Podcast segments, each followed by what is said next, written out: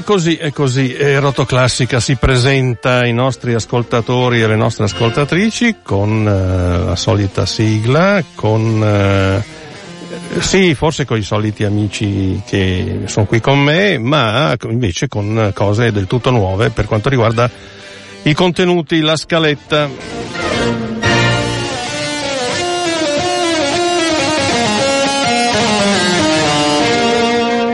Una rapida rassegna stampa, ma proprio fatta al volo, ci dice prima di tutto che, eh, questa è la nota, come dire, di cronaca bassa, che ci sono ancora due recensioni dell'opera di Sciarrino che sono arrivate una il giorno prima dell'ultima replica e l'altra il giorno stesso dell'ultima replica. E vabbè, insomma, capita eh, in qualche redazione può capitare, o forse anche in tutte. Allora, andando in ordine, il manifesto del sabato scorso eh, dice la celebrazione del passato perché eh, quella lirica è diventata un'industria di cartellone più che di produzione, imperniata attorno alla riproduzione di un passato remoto o recente glorioso fatto di titoli ormai globalmente canonizzati, di sparute riscoperte di qualche rarissima nuova commissione che è questa.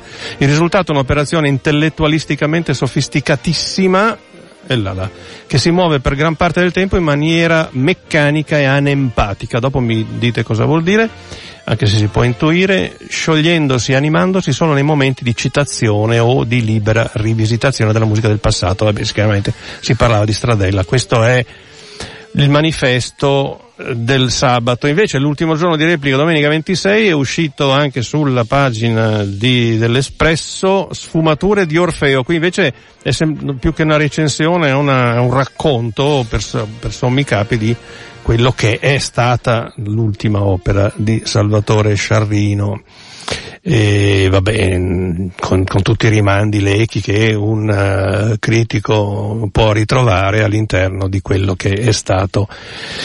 Ti vedo, ti sento, mi perdo e, e qualcuno se l'è persa in effetti. Dopodiché arriva un Verdi che balla la disco, che ci fa il ballo in maschera in una discoteca postmoderna, la regia che conta di più è quella musicale l'amore di Myung Wung Chung è un dono per la storia dell'interpretazione è semplicemente dal, dal Robinson di Repubblica di domenica scorsa Angelo Folletto che è andato a Bologna mm, no, a Venezia, scusate, a Venezia al, um, al ballo in maschera con la regia di Gianmaria Liverta e, e va avanti, va avanti alla Fenice sino al 3 dicembre eh, L'amore di Chung è un regalo per la storia dell'interpretazione di Verdi, la lettura è esatta nelle concezioni drammatiche, nel suono, nella conduzione generale, nella definizione dei personaggi e nell'accensione del sinfonismo, tra virgolette, che l'orchestra si accolla con impegno e qualche saltuarietà nella resa, ma anche rispettosa, anzi munifica,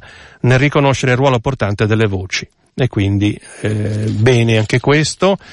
Salvatore Accardo che domenica scorsa è stato ospite del uh, Gran Galà dell'Alta Fedeltà a Milano, che si è svolto un po' a Milano, un po' a Ro, gli ha fatto un'intervista, eh, qui è uscita venerdì scorso su Repubblica, torno al vinile suona meglio dell'iPod, questo lo sappiamo, ma il problema era, il problema, la, la, come dire, la, le due scelte sono vinile o compact disc, ma comunque lui chiaramente si muove su questo, eh, escludendo tutto quello che è compressione, quindi MP3, eccetera, eccetera.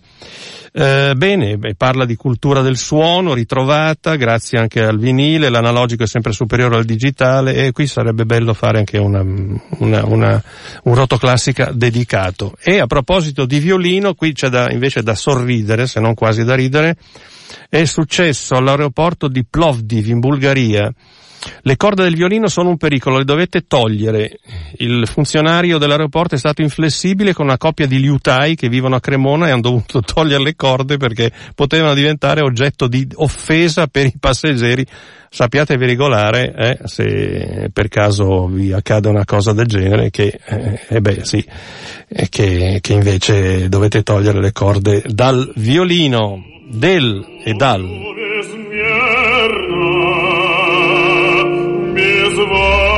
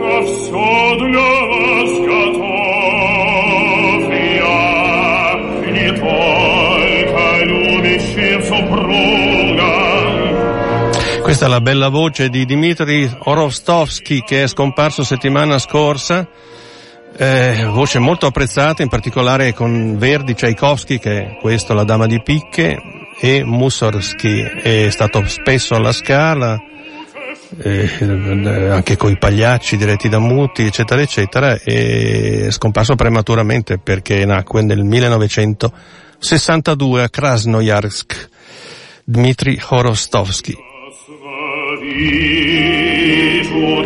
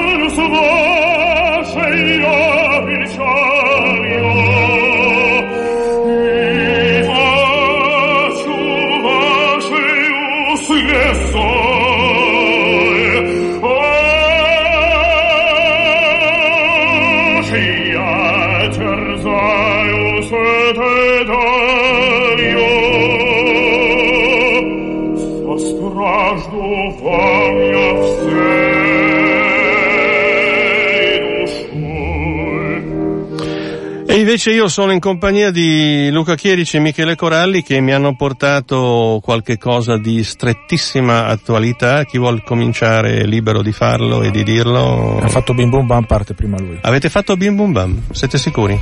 Non è vero, fasullo, vabbè. Cioè contesti anche Sì, certo. questo fatto? Vabbè, ecco. E Luca come al solito sarà andato a qualche pianista. Sì, ieri invece di andare a sentire l'ottava di Bruckner con Ah, ecco. Maris Jansons mi sono macchiato della colpa di andare a risentire un pianista che non, non- ascoltavo da un bel po' di anni, eh, Leif Ove Ansnes, 47 anni oramai, ahimè il tempo passa, eh, giovane che seguo, gio- ex giovane che seguo da, tanti, da tanto tempo, pianista norvegese, mh, che si differenzia sicuramente da, da moltissimi eh, colleghi eh, più o meno giovani eh, di, di lui o coetanei, nel senso che eh, per lui si può parlare di assenza totale di atteggiamenti divistici, è una, una persona che ha una preparazione manuale formidabile, ha un controllo totale del mezzo pianistico, ehm, però si dedica soltanto, tra virgolette, appunto allo studio e alla eh, e a suonare in pubblico e in disco ehm, pagine direi del, del grande repertorio con evidentemente una eh, una strizzatina d'occhio al repertorio norvegese, parliamo di, di Grieg e adesso a quello finlandese e parliamo di eh, Sibelius. È un pianista che non ha vinto concorsi, un po' come Kissing, fa parte di quei, eh, di quei solisti che sono venuti fuori, direi grazie soltanto alla propria eh, abilità, la, il proprio modo di concepire la, la, musica, senza bisogno di avere dei, dei trampolini così che molto spesso fanno, fanno, scena e poi alla fine eh, non, non, vengono supportati da una, da una carriera eh, adeguata. Lo stessa maniera con la quale si è presentato al pubblico del quartetto, con un completino grigio, con una, una, una cravatta eh, mista, verde, blu, non, mi ricordo, cioè, un po' un vestito da, neanche da prima comunione, mol, molto, molto semplice, con questi pantaloni piuttosto corti, corti. corti eh, è un po' un, un simbolo del, del, del, suo modo di rifugire certi riti del, del, del concerto, della musica classica, come si suol eh, dire. Quello che ha da dire lo dice con, con la musica e lo dice molto eh, bene. È un pianista che guadagna molto ad essere ascoltato dal vivo, i, i dischi a volte possono sembrare un pochino algidi, un pochino eh, controllati. Eh, nel, nel, tempo si è conquistata un, anche una maggiore solidità di, eh, di suono che però non, non travalica mai certi, eh, eh, certi livelli ovvi- ovviamente. E, eh, e, la sua è sempre una, una, una, lettura che tiene conto ovviamente della tradizione e soprattutto dell'analisi a più livelli del testo, cioè un pianista che sicuramente saprebbe tenere delle conferenze come, lo, come fanno molti suoi colleghi quando fanno dei concerti, però predilige tutto sommato un'esposizione molto eh, cantabile, narrativa del, del, testo, indirizzata più al pubblico che non è di fatto di specialisti, però si sente che sotto c'è anche una, una conoscenza e un'analisi del, del, del, testo stesso sicuramente molto eh, interessante. Il programma era mh, mm, anche questo mh, mm, piuttosto particolare, la seconda parte diciamo era dedicata a Schubert, Beethoven e Chopin con dei, delle pagine che lui aveva in parte già eh, suonato anche a Milano. La prima parte invece si è aperta con cinque pezzi di Sibelius, che è un autore ancora, un autore pianistico ancora troppo poco frequentato da, da, noi. Vi ho preparato un ascolto di questo Der Hirt, il pastore, opera 58, numero 4, sono tre minuti di musica molto interessanti, suonati benissimo.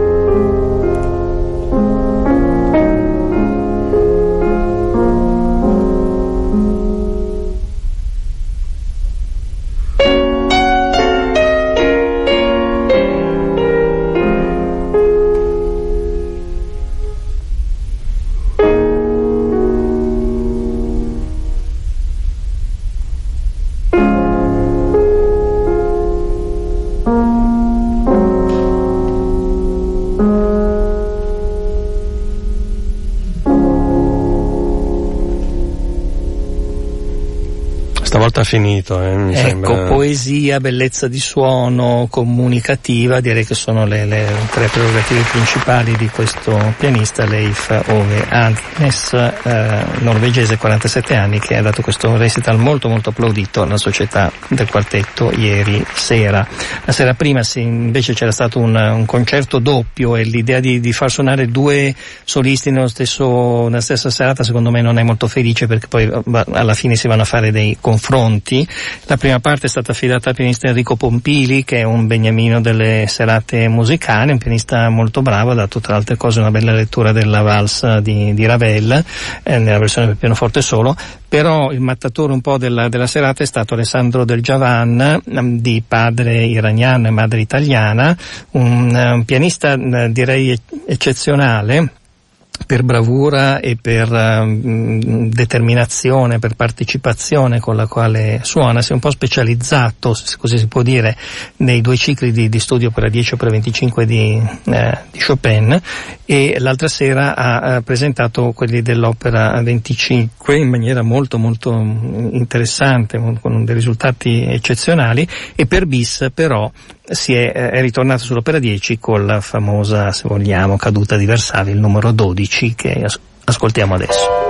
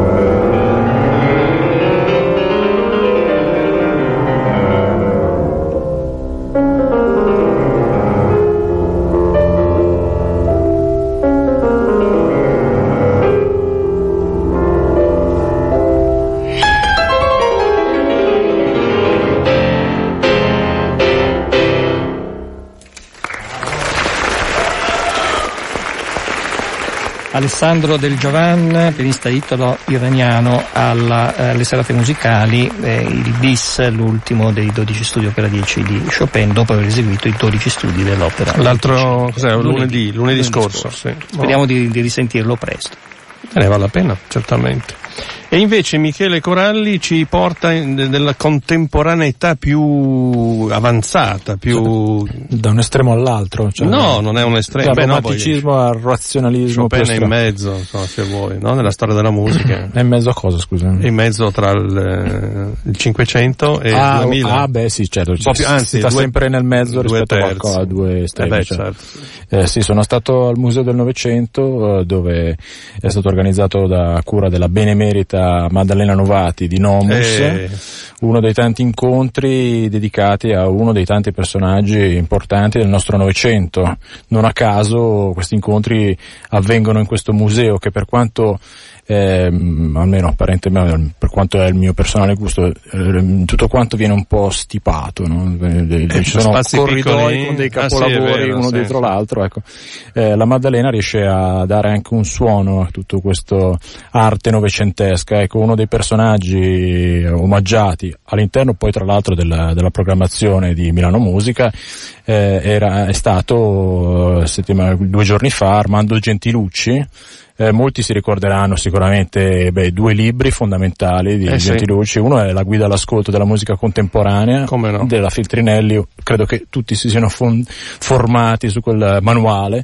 E, e, e, l'altro è L'introduzione alla musica elettronica del 72, sempre di Feltrinelli. Il terzo saggio importante di questo musicologo è stato Oltre l'avanguardia, un invito al molteplice del, del 1980. Ecco, in questi tre saggi un po' la summa del pensiero eh, critico politico di, di, di Gentilucci, che era stato allievo di Bettinelli, di Donatoni, fondatore insieme a Pestalozza di Musica Realtà, una delle esperienze più importanti della critica musicale italiana, tuttora esistente, eh, per 30 anni anche la, la direzione della, dell'Istituto Musicale Peri, ma anche insomma oltre che eh, animatore e, e, musicologo, è stato anche un importante compositore eh, che è passato attraverso due fasi distinte, se vogliamo, anche queste messe in risalto all'interno di questo incontro a cui avevano partecipato Renzo Cresti e eh, Luisa Curinga, eh, nel quale appunto si mettevano in evidenza eh, sicuramente l'aspetto ideologico eh, da cui insomma,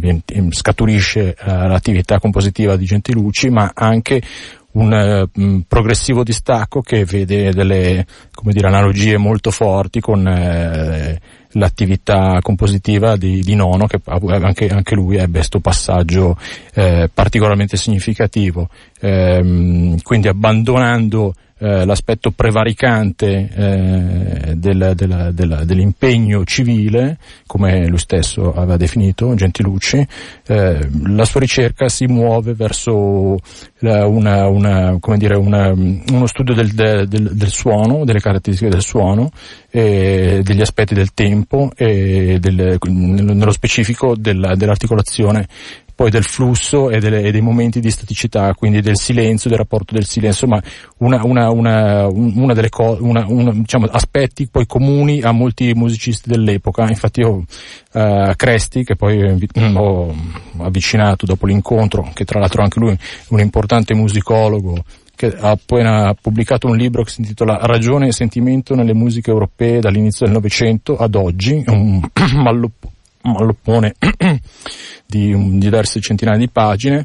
Ecco, con lui abbiamo fatto una breve chiacchierata per eh, intanto sapere perché insomma, si rende ancora omaggio a Gentilucci e lo si, lo si vuole ricordare, ma anche insomma, quali erano i, suoi, i legami tra Gentilucci e la sua la contemporaneità dell'epoca, quindi con Nono e Grisè, eccetera, eccetera. Quindi Cresti, ascoltiamo? Ascoltiamo Cresti. Stiamo ricordando Armando De Gentilucci perché è importante questo autore e perché è giusto ricordarlo?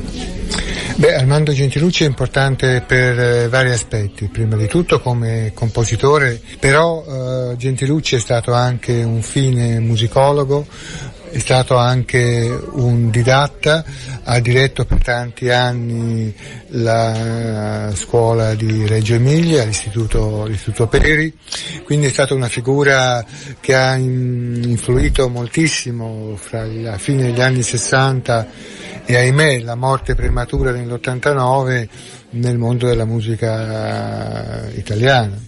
Quando si pensa a Gentilucci si pensa all'intellettuale engagé. Oggi possiamo analizzare la sua musica anche dal punto di vista dei puri contenuti musicali e possiamo apprezzare quali sono gli elementi secondo lei sui quali conviene eh, fissare la propria attenzione rispetto alla musica di Gentilucci? Come dicevo nella mia conferenza, eh, Gentilucci è, è stato un musicista engagé, cioè un musicista impegnato politicamente. Era l'epoca, cioè non non era soltanto lui come individuo. Gli anni, fra la fine degli anni 50 tutti gli anni 60 e buona parte degli anni 70 c'è stato un ventennio in cui la musica spesso si rispecchiava non soltanto con l'ambiente sociale, questo è diciamo ovvio, insomma ogni musica appartiene a un contesto sociale, ma anche in maniera esplicita eh, con contenuti politici.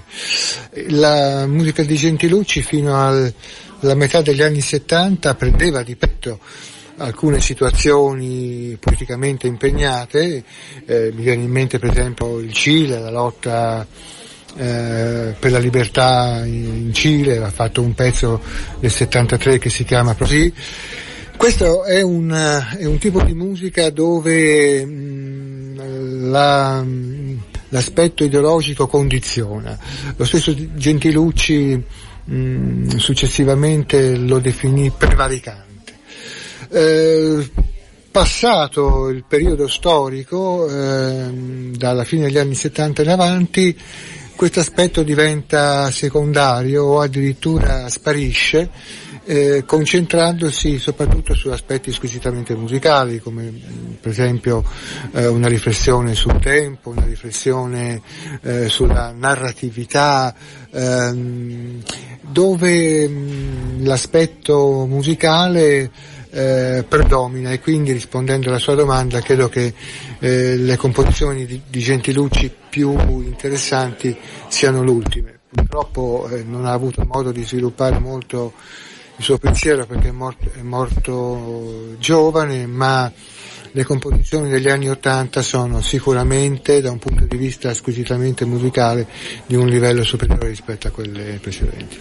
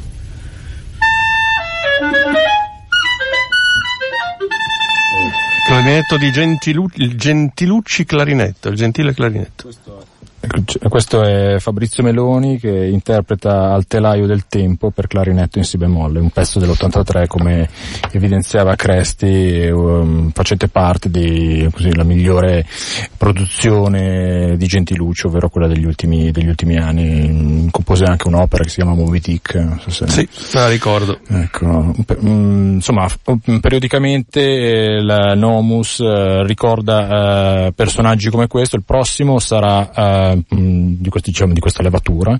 Il prossimo, il 12 dicembre, ci sarà un omaggio ad Azio Corghi, sempre ah, all'interno sì, del, del, Museo del mm. Novecento, questa volta al, nella Sala dell'Arte Povera, al, alle, ore, alle ore 17. E invece abbiamo ancora un hub? No, l'altra volta eh, abbiamo, abbiamo, condotto una puntata mh, forse fin troppo ricca e quindi siamo rimasti un eh, po' schiacciati so, sul... Ma anche questa non sarà da meno. Mh, sì, no, però l'altra volta veramente... Senza schiacciare nessuno, per carità. Abbiamo schiacciato tutti quanti, tutti. tra cui anche il Contemporary Music Hub, eh, questo spazio di cui appunto si parlava, eh, in cui, all'interno del quale convergono quattro realtà della musica contemporanea in milanese milanese sono Divertimento Ensemble, MD Ensemble, Agon e MT Creative Lab.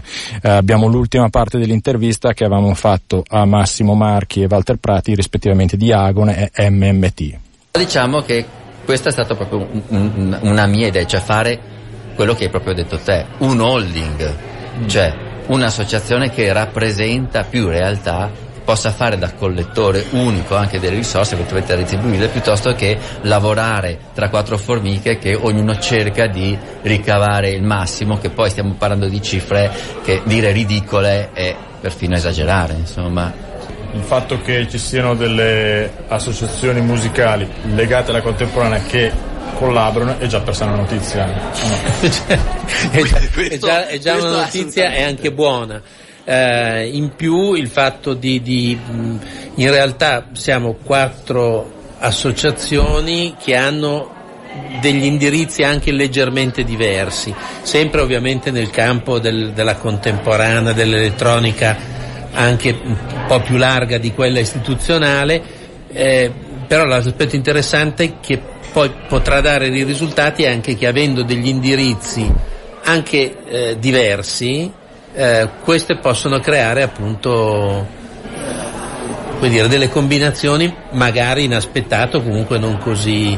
Ah, già l'anno scorso avevamo fatto questo, questa piccola produzione noi MD mettendo insieme eh, un, appunto il trio d'archi e schiaffini no? l'anno scorso all'Arsenale, quindi sono, ci sono già delle, delle, dire, dei germi evolutivi.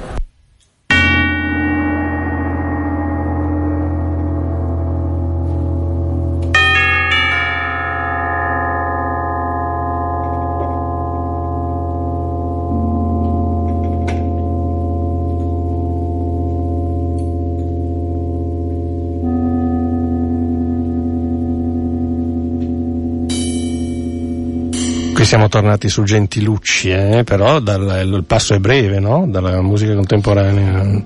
Questo era Mirko Ghirardini eh, che eseguiva gesti e risonanze per clarinetto in La e percussione, cioè lì qua può esserci o due, possono esserci sia due interpreti che uno solo che, come dire, fa tutto, one man band. One man band, everybody. Mm, sì. Si può? Si può cosa? No, dico, sto pensando, si può dire in inglese qualche ah, cosa. Eh, sì, no, possiamo, perché, possiamo dire in inglese E dopo qualcosa. si scatta, eh, no, ma anch'io delle volte dico, ma c'è bisogno di dirlo in inglese, però se, se, se in una parola raccogli un senso, un pensiero. Eh, no, perché one man band come lo puoi dire in italiano? L'uomo... Il solista? No. No, neanche. L'uomo orchestra. L'uomo orchestra. Lo posso dire in francese, in senso rinascimentale. Eh, diciamolo. L'uomo orchestra. Perfetto. Merci.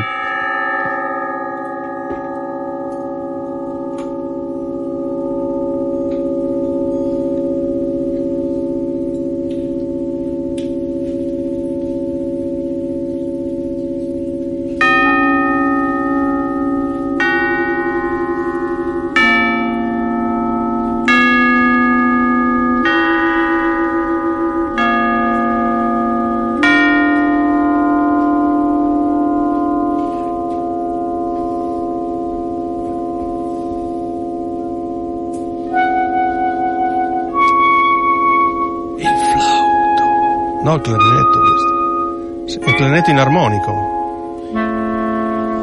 È un clarinetto in armonico? Sì, o, sempre lì, sempre lì fermi, con il clarinetto in, in, in là e... Fatti e più in là. Mm. Arbore? È citata, citazione no. arboriana, no? La prossima volta però sì. mh, voglio più serietà eh, sì. rispetto... Ecco. D'accordo. Vuoi che arrivi? Vai. E adesso torniamo all'amatissimo pianoforte, sarà contento ancora Luca di tutto ciò, ma noi dobbiamo, il, il corpus centrale di Roto Classica è Marta Argerich.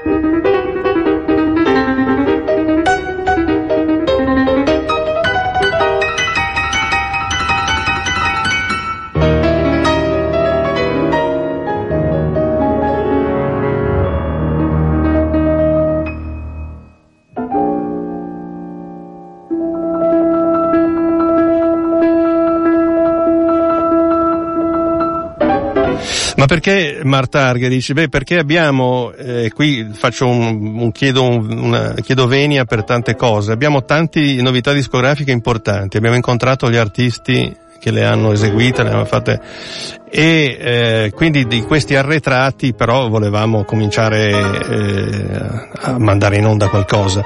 Vi anticipo che faremo degli, come spesso facciamo in questo periodo degli speciali dedicati a novità discografiche questo tra metà dicembre e metà gennaio certamente. Il periodo natalizio è favorevole a queste cose. Marta Argage abbiamo prima di tutto un libro da raccontarvi proprio in sommissimi capi, uscito per Zecchini Editore, quest'estate, eh, sicuramente, non, non, dopo, ma sicuramente ancora ben valido, scritto da Olivier Bellamy che si intitola Marta Argerich, L'enfant et les sortilèges, con dentro la presentazione di Carlo Piccardi che l'ha affiancata per tutti questi anni del Lugano, eh, del progetto luganese, del festival luganese dove lei era eh, tutto, eh, la, la, la, direttrice artistica, protagonista, animatrice e quant'altro.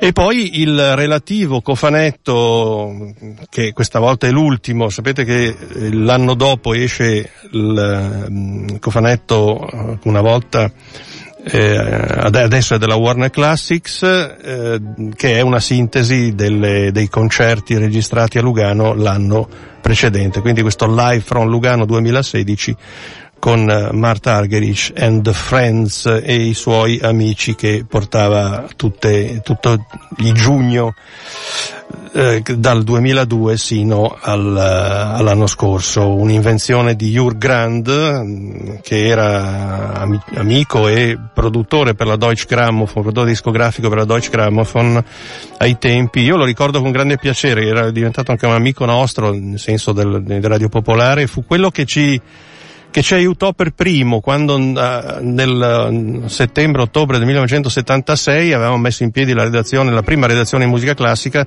dovevamo affrontare la storia della musica quasi senza dischi perché non è che avevamo grandi cose in casa e abbiamo chiesto ovviamente aiuto alle, alle case discografiche a partire da quelle grandi. Ecco, Your Grand fu quello che per primo ci aiutò con una bella fornitura di Archiv e di Deutsche Grammophon che ci fece partire sicuramente e poi continuò lui, poi naturalmente anche altri, altri amici di altre case discografiche che ci aiutarono. Torniamo allora a Marta Arghic, avevo detto di Carlo Piccardi e cominciamo con ascoltare un suo racconto, mi sembra proprio dell'anno scorso, lo stavamo sempre all'inizio della rassegna di giugno di Lugano e ci racconta una, un aneddoto che ovviamente lui vive in prima persona perché era proprio il, il, braccio destro di Marta Argerich, lui stesso ben noto musicologo, ma in quel caso, eh, come dice nell'intervista, faceva anche l'autista di Marta e quant'altro, insomma gli organizzava la vita musicale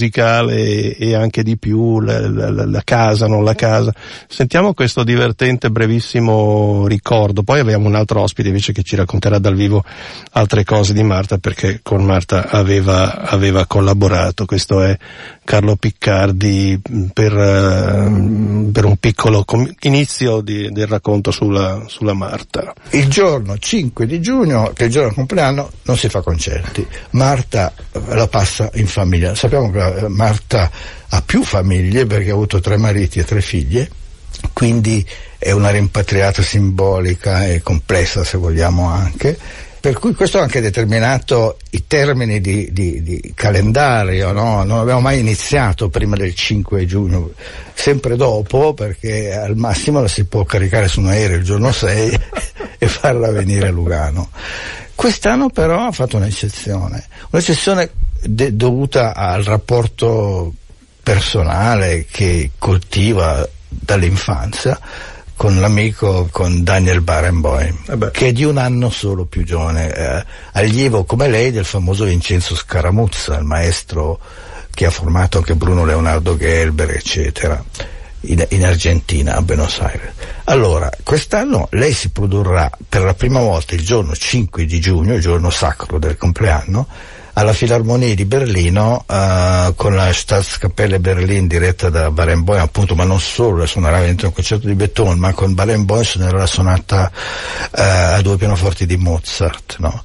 Un concetto di beneficenza, uno strano concerto, perché sono venuto a sapere che i soldi raccolti non andranno a personaggi così bisognosi, ma andranno allo Stato tedesco o comunque so, al municipio di Berlino per il restauro dell'opera Unter den Linden che è un nome mitico, non sapevo nemmeno che ci fosse ancora, perché sappiamo che Berlino è stata bombardata, quasi rasa al suolo durante la guerra. Comunque c'è questo progetto e, e, e, e Marta si è messa a disposizione, come se non avesse nulla da fare, perché dal Giappone è venuto apposta, suona lì, poi arriverà direttamente a Lugano e poi per voi partecipato a Milano il 12 giugno Piazza in Piazza Duomo, Duomo con Riccardo Sciai e l'orchestra certo. della Scala saremo lì sicuramente.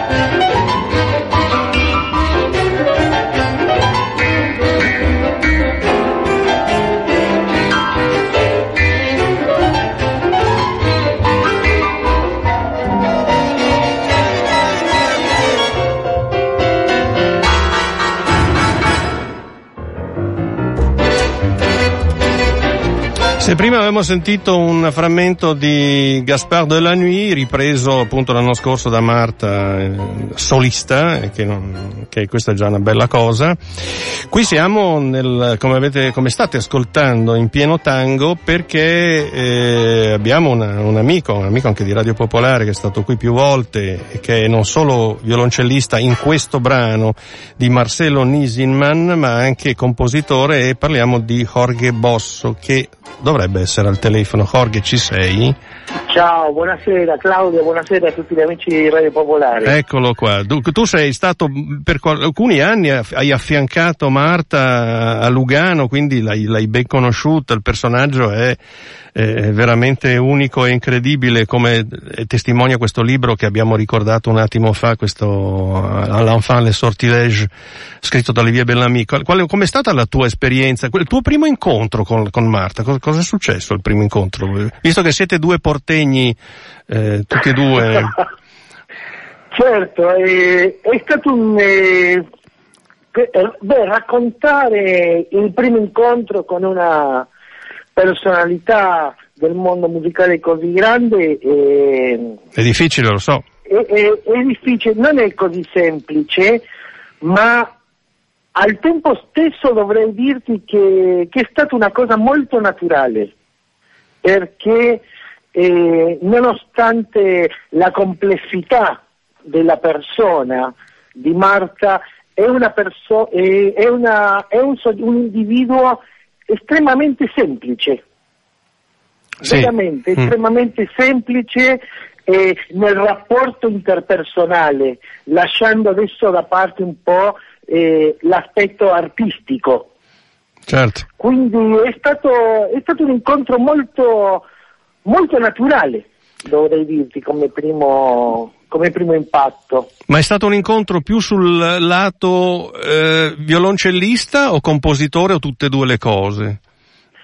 E soprattutto, diciamo che io, sono, io mi ritengo soprattutto un compositore certo. e ho avuto la possibilità di presentare al Festival di Marta tanti lavori che, che logicamente anche parlando con eh, Carla Piccardi che sempre ha, ha, appoggiato tutte le mie iniziative, le mie proposte dal punto di vista artistico, compositivo. E logicamente dopo essendo violoncellista anche ho avuto il privilegio, dovrei dire il privilegio di poter eh, accompagnare Marta nel suo percorso musicale eh, ed è stato sicuramente molto singolare per la mia crescita certo. da ogni punto di vista, no? perché anche il festival di, di, Marta, anche come sicuramente già l'avrà detto Carlo,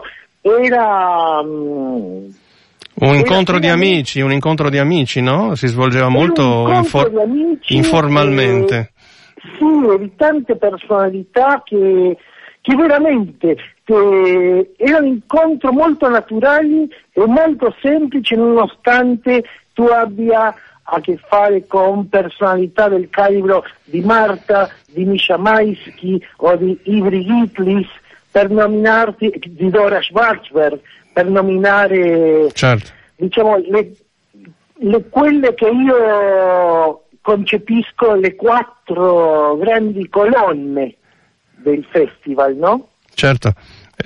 Ebbene, sono passati di lì, d'altronde poi anche ha, ha, formato dei solisti che oggi sono a livello mondiale, Capuçon, la, e chi, chissà quant'altri, la, la, la, famosa improvvisatrice venezuelana, come si chiama, Montero, Gabriela Montero, Montero bravissima. No, dopo eh, logicamente anche il fatto di poter eseguire lavori, anche presentarsi al Festival di Marta è come che veramente è una, in spagnolo diciamo una vidriera, una vetrina veramente molto, molto importante e che ti apre tante possibilità.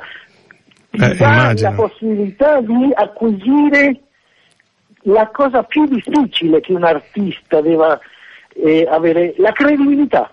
Certo. E in questo penso che sia anche grande Marta, perché eh, lei dava la possibilità agli artisti non conosciuti di avere una credibilità e per quello devi avere una personalità tale che possa, di poter affrontare. Eh beh, se garantisce lei, eh, certamente. Eh. Capisci? Ma sì, sì, sì, sì, deve garantire al tempo stesso correre il rischio e poter permettersi di correre il rischio. Certo. Senti, facciamo sentire anche un qualche minuto di, di, una, di una, perché abbiamo sentito, beh, nell'ensemble di prima c'eri come violoncellista, ma come compositore. Qui nel 2005 avevi presentato questo Gevolt, eh? una fantasia su temi ebraici, che hai scritto, eccola qua. Eh, ne, sì, sen- ne sentiamo un paio di minutini, dai.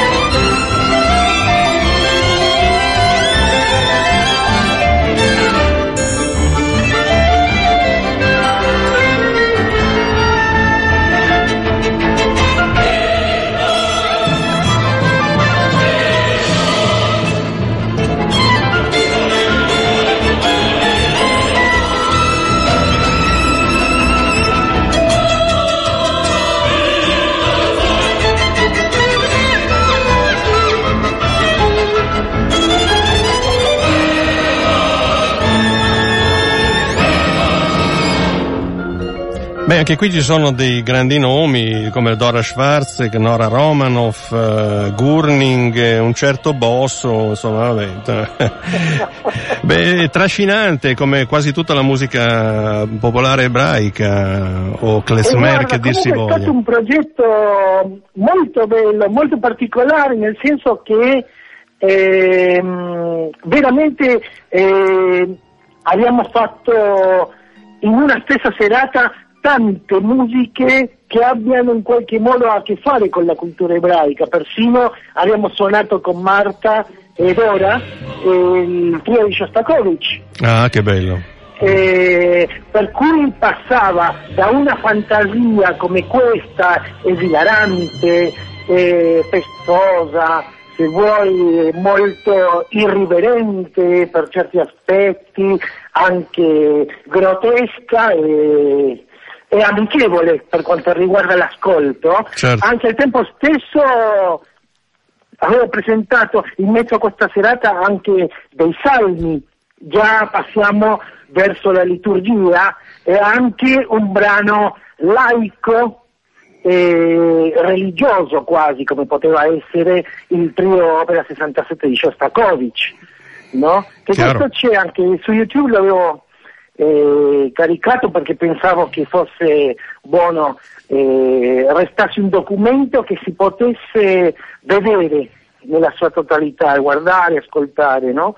Ma penso che anche ehm, Marta e il Festival di Lugano sia stato anche questo, la possibilità di far convivere ehm, modi di eseguire e presentare musica e condividere il suono in maniera diversa. E beh, poi c'erano... Penso che sia questo da una cosa molto, molto visionaria, no? Certo. Come- No, mi piace che spuntano poi dei nomi, appunto, parliamo, eh, parliamo di Buenos Aires, parliamo ovviamente della- dell'Argentina, parliamo del tango e qui com- in, in finale abbiamo quasi finito, però volevo ricordare che a uno di questi eh, ehm, festival di Lugano, precisamente quello del 2015, era spuntato anche un certo Luis Bacalov che è scomparso Certo. settimana scorsa, volevo con te fi- come finale eh, così ricordarlo, abbiamo già fatto, prepareremo uno speciale su di lui e, e anche come ascolto questo, questo Malandra dalla questa sua suite portegna per due piano e orchestra. Tu l'avevi incontrato, Bacalo? Sì, lo conosci abbastanza No, bene. eh, eh, abbiamo suonato molte volte insieme. Ah, vedi, figurati. Logicamente sì, è stato anche un incontro, direi un incontro bello da ogni punto di vista, perché anche comunque conoscere un personaggio così mi ha dato molti spunti, ad esempio per, per creare un mio lavoro che adesso a gennaio esce con Mhm. la casa Lime Music, un lavoro Tango Satan Exhibition l'avevo chiamato, che è un CD e DVD. E che di questo sicuramente avremo occasione di parlare più a lungo. Assolutamente sì, sei- ti invito già come ospite ovviamente quando vuoi, quando esci. Ma veramente comunque Bacalov è stato, è stato una grande personalità dal, dal punto di vista di poter presentare una persona che è arrivato al grande pubblico non attraverso il tango, Eh no, nonostante eh no, lui eh avesse mangiato il tango diciamo da sempre e, e comunque dopo il pubblico ha potuto godere del suo estro nella, nel- del- attraverso il linguaggio portegno, no? Certo. Allora finiamo con questo Bacalov eh, dalla suite portegna. Eh, Jorge Bosso ti saluto, ti ringrazio. Eh, torneremo su di te, sulla, ah, sulla musica portegna o comunque sul, eh, magari su Marta se ne combina altre nel frattempo. Che Ti no. ringrazio moltissimo Claudio e un grande Figurati. saluto a tutti gli amici di Radio Popolare. Un abbraccio. Jorge, ciao. Ciao, ciao.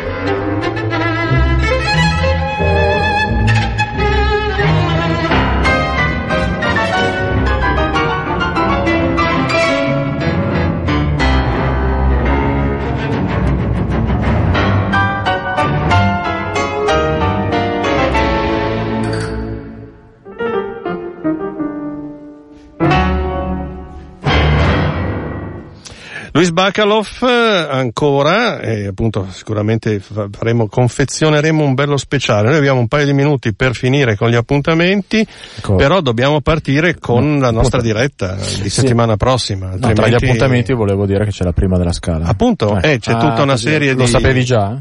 Sì, sì, no, sì, sì. T'avevo visto in scala un giorno e ho detto, vuoi vedere che c'è qualcosa che, che, che bolle in pentola? Eh, cosa bolle? Cosa, bolle che c'è la... Lascia la... sta Roberto però, eh? non c'entra niente. C'è la prima della, della, dell'Andrea Chenier. Oh, molto bene. Ecco, detta, basta, Giovedì prossimo. Noi, è 30 anni che facciamo la prima della scala, Luca Chierici lo sa bene, saranno 30 Luca, eh? più o meno, sì. Io non mi ricordo la data esatta, ma saranno sì, metà anni 80, sì, siamo sì, lì. E naturalmente saremo in onda a pezzettini dalle 18, 17 alle 20.30, poi, poi racconteremo un po' tutto quello che, che, è avvenuto, che sta avvenendo in Scala. No, dopo, dopo, sarà finito perché comincia alle 6 finirà alle, alle 8 e mezza. I tempi sono quelli e abbiamo le voci di tutti. Vi faremo sentire cose che non, non sapevamo neanche noi fino a poco fa, come quello che Umberto Giordano, compositore assieme a Illica dell'Andrea Chenier, fosse un patito della registrazione sonora e anche del cinema e ne aveva, aveva combinate, aveva una casa disco, ha diretto per 15 anni una casa discografica milanese, la Fonotipia. Eh, come, e, resto, come non essere appassionati a una Eh però sai, mille, fine, al 1900 non è che sì, fosse sì, un sì. mercato ancora aperto, anzi, eh, precursore lui e, e, mm. e, quant'altri pregevoli. Vi racconteremo anche questo con le voci Sciai, di Martone, eh, dei, dei, dei, cantanti eh, e, e, anche altri appunto che ci ha raccontato queste storie parallele. Ecco, mh, mm, visto che ci sono circa circa 50 eventi che eh, vengono... Eh, dinne due, no, no, un minuto. non dico nulla, dico semplicemente di andare a cercarsi ah, bene, prima bene. diffusa su un motore di ricerca Giusto. e compariranno almeno due siti, uno di cui uno quello del comune, in cui così scaricandosi un PDF è possibile poi orientarsi in questo um, un caleidoscopio di, di, di, appuntamenti che ruotano intorno alla prima della, della, scala. Direi di sì. Noi purtroppo dobbiamo chiudere qui, ma giovedì prossimo appunto ci saremo dal tardo pomeriggio in poi. Per gli appassionati di, di musica e di colonne sonore ne dico solo una, il 3 dicembre in Palazzina Liberty, domenica pomeriggio ci sarà una bellissima serie di eh, di, di, di, brani da, eh, da, Chaplin, Williams, Rota, Desplat, Johansson e soprattutto magari se abbiamo tempo non lo so, ma qualcosa può succedere che vi facciamo sentire qualcosa da Morricone, Tornatore, vabbè insomma è anche troppo. Siamo oltre i limiti, grazie a tutti e a risentirci per, per, per tutte queste cose che abbiamo detto. Buonanotte. Ciao ciao.